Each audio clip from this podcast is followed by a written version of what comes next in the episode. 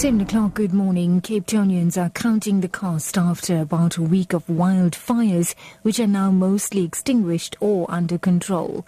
Last night, three helicopters and crew were sent to extinguish a fresh fire that had flared up on the mountains near Scarborough in the Cape Peninsula. Now, during the week, 13 structures were damaged and more than 5,000 hectares of vegetation burnt. Michelle Duplessis, the managing director of Tintswalo Guest Lodge in Cape Town says approximately 70% of the private property needs to be rebuilt. We're ready to rebuild, and um, so the focus is on that at the moment. Um, at this stage, it's around 65 70% of the lodge. Uh, we lost the entire main area.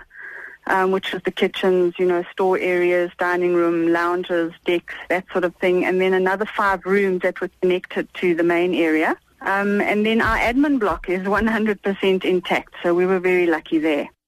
ANC Secretary General Gwede Mantashe says the current state of affairs within COSATU can only be resolved by the Federation's leadership. He says even if the ruling party intervened, the ultimate responsibility for unity within the Federation lies with the COSATU leadership. Mantashe was speaking at a memorial lecture for Moses Kotane and J.B. Marks in the Northwest. In my own view, that situation in the Federation reflects a lack of ability of the Committee to appreciate that when they take over a precious organization, the responsibility to maintain unity and cohesion is with them, is not with anybody else. The ANC can assist them, it can advise them, but ultimately the responsibility to maintain unity and cohesion is in the leadership of the Federation.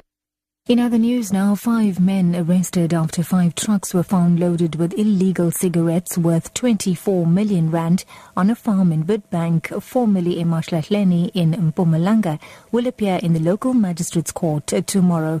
Provincial police spokesperson Leonard Hlathi says community members alerted officers about suspected illegal activities on the farm.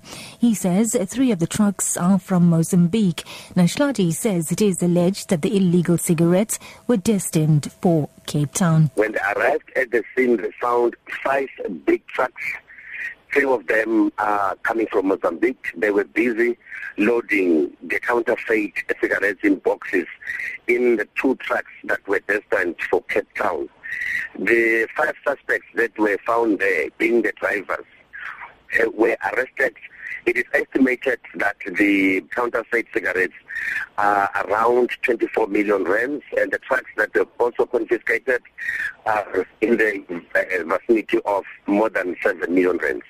Meanwhile, a 38-year-old Malawian woman has been arrested at the Lebombo border post in Komatipoort in Mpumalanga after she was found with drugs and she will appear in the local magistrate's court soon.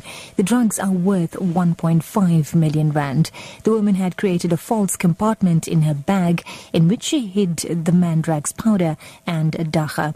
And the woman has been charged with dealing in drugs. Further afield now, Nigeria's Boko Haram group is reported to have pledged formal allegiance to the Islamic State group. The pledge to IS came in a message posted on Twitter, according to a site intelligence monitoring service. This comes as Boko Haram is blamed for the latest suicide bombings in northeastern Nigeria. At least 50 people were killed in a spate of suicide bombings in Maiduguri, the birthplace for Boko Haram.